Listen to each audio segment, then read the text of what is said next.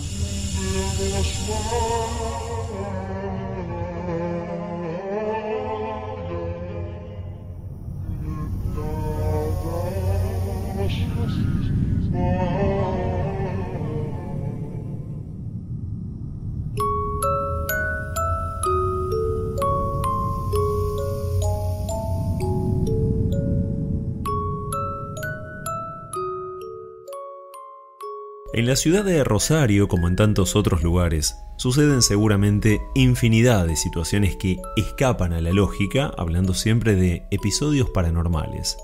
El caso de hoy trata sobre los diferentes hechos que le pasaron a una mujer en esta importante ciudad de Santa Fe, y lo más curioso es que aún hoy ella sigue vivenciando estos eventos que asustarían naturalmente a cualquiera de nosotros. Me encantaría saber qué opinan sobre este caso, qué creen que esté pasando, por qué y fundamentalmente de qué manera puede afrontar esto de la mejor forma posible. Realmente pensé mucho en compartir o no esto que me pasa. Tal vez por no sentirme acompañada o más bien entendida por las personas más cercanas. Pero realmente viendo el canal durante estos últimos meses, me di cuenta que no soy la única que sufre esto.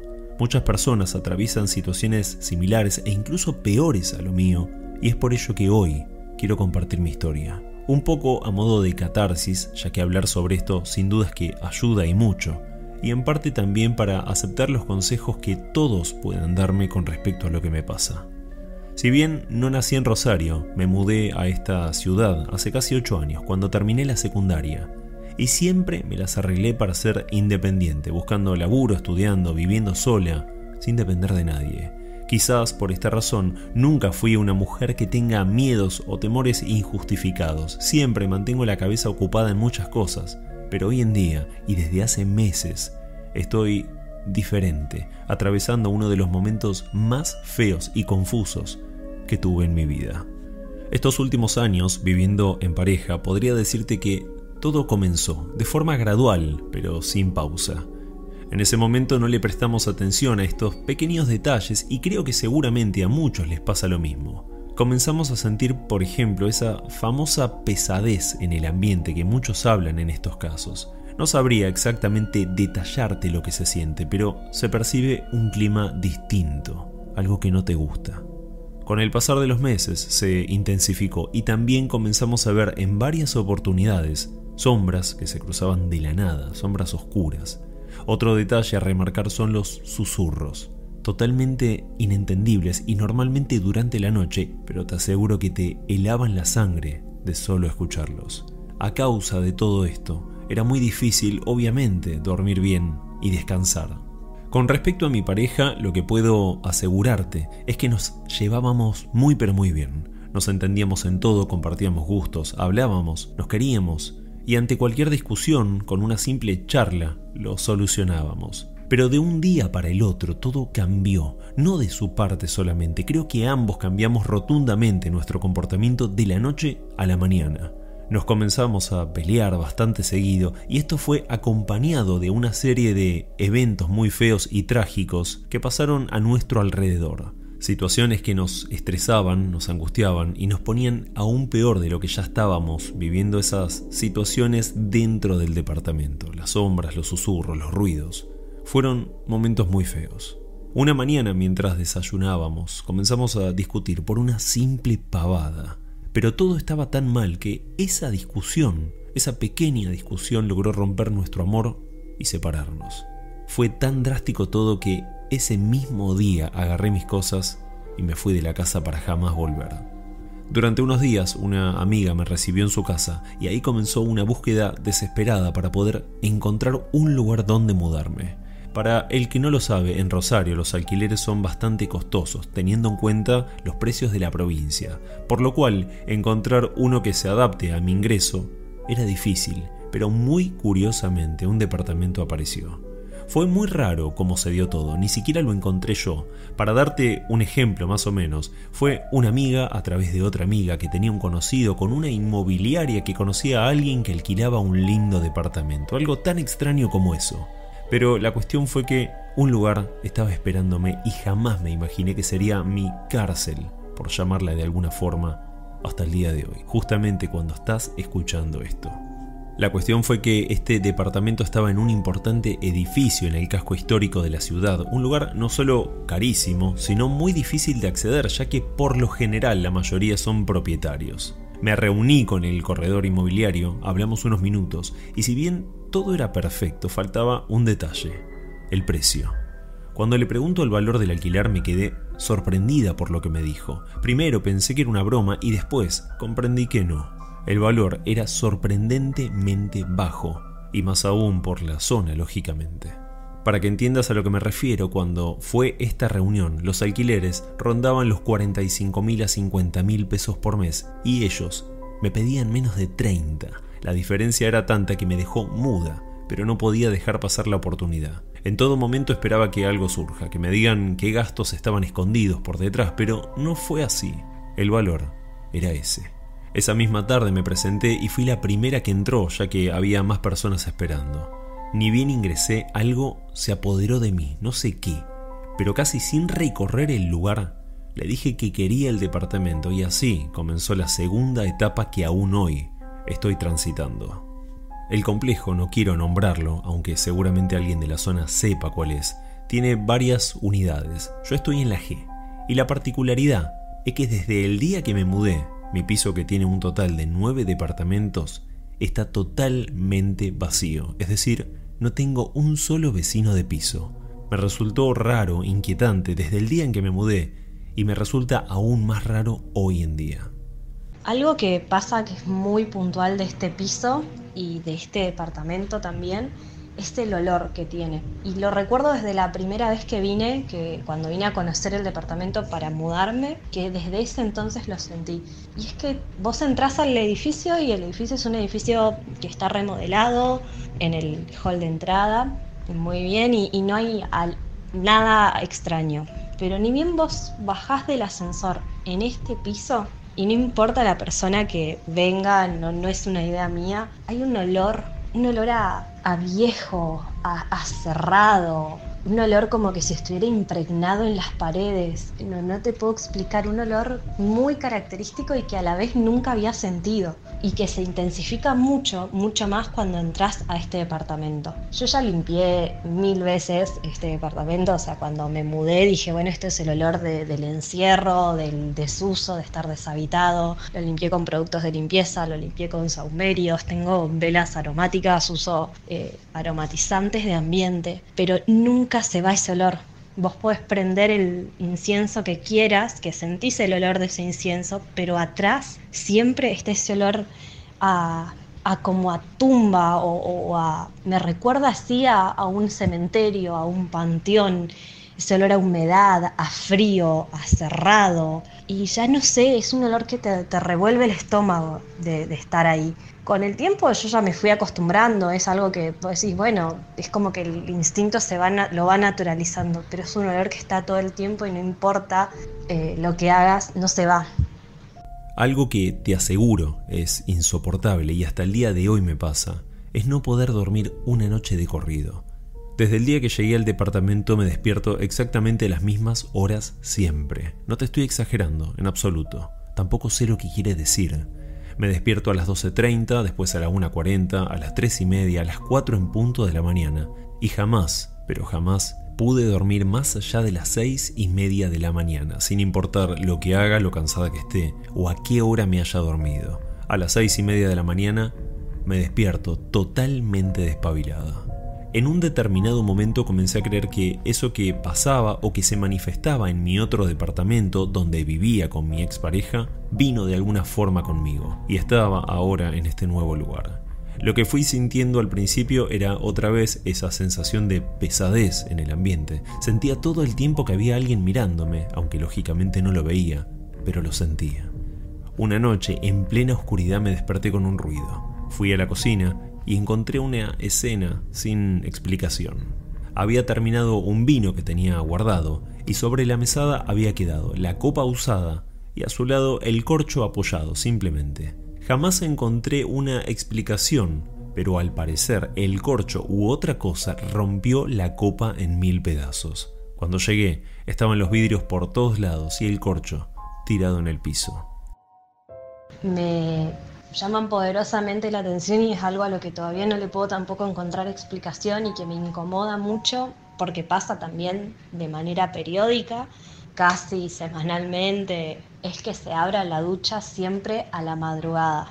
Yo antes pensaba que la ducha perdía agua porque, no sé, tal vez había mucha presión de agua en el edificio y entonces se goteaban por alguna razón lógica, pero en realidad no es una pérdida de agua de unas gotas, es un chorro de la ducha que, que se abre y cae.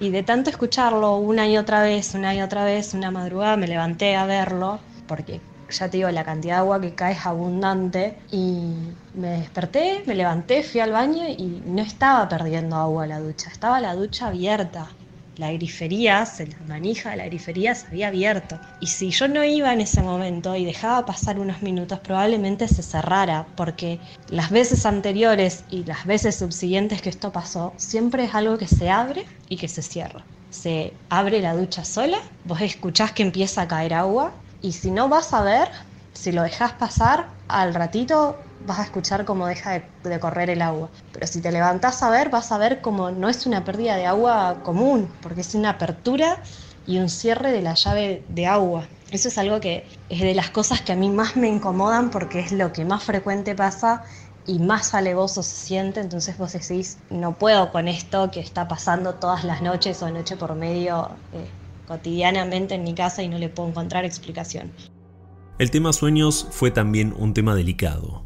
La mayoría de las noches me despertaba muy angustiada por diferentes pesadillas y no solo eso, siempre sentía a alguien mirándome en la oscuridad de la habitación. Por esto es que hoy en día no duermo una sola noche sin el celular en la mano para tener la linterna cuando me despierto. Una mañana pasó algo que me superó realmente. Eran más o menos las 5 y me desperté con un ruido alguien golpeó la puerta del departamento, muy despacio, como llamando.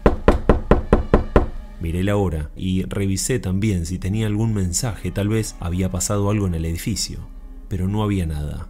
Me quedé en silencio acostada y pensé que quizás lo había soñado o confundí el ruido, pero otra vez llamaron exactamente igual. La realidad es que no me animé a levantarme. Mi habitación da al pasillo, por lo cual si alguien camina por ahí, lo escuchas perfecto como así también si sube al ascensor o toma las escaleras. Pero nada pasó, no se escuchó un solo sonido. No puedo asegurar nada con respecto a esto, quién fue o no fue, pero el piso está vacío y no se escuchó a nadie retirarse del lugar. Ese mismo día, un poco más tarde, hablé con el encargado sobre esto y se quedó confundido por la misma razón que yo.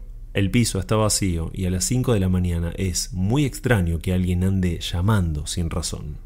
La verdad es que a mí me criaron adentro del entorno católico y de la fe católica, de creer en un Dios, de creer que hay cosas eh, más grandes y más fuertes que nosotros, eh, pero no soy una persona eh, realmente religiosa. Me cuestioné muchos años un montón de cosas, pero ya a esta altura es como que llego a un punto y no entiendo bien estas situaciones a las cuales yo no les puedo encontrar explicación y que se vienen manifestando a lo largo de mi vida y mucho más intensamente en este último tiempo, que no sé de dónde vienen ni qué son y que no le puedo encontrar una razón lógica. He intentado asistir a misa, encontrar a ver si tal vez ahí encuentro un espacio donde calmarme y calmar las situaciones. Sí encontré algún espacio de tranquilidad, pero eso no, no hace que cambien las cosas adentro de mi casa ni, ni afuera en mi vida eh, cotidiana. Las cosas no fueron calmándose, al contrario, siguen pasando y lo que yo siento es que yo las fui naturalizando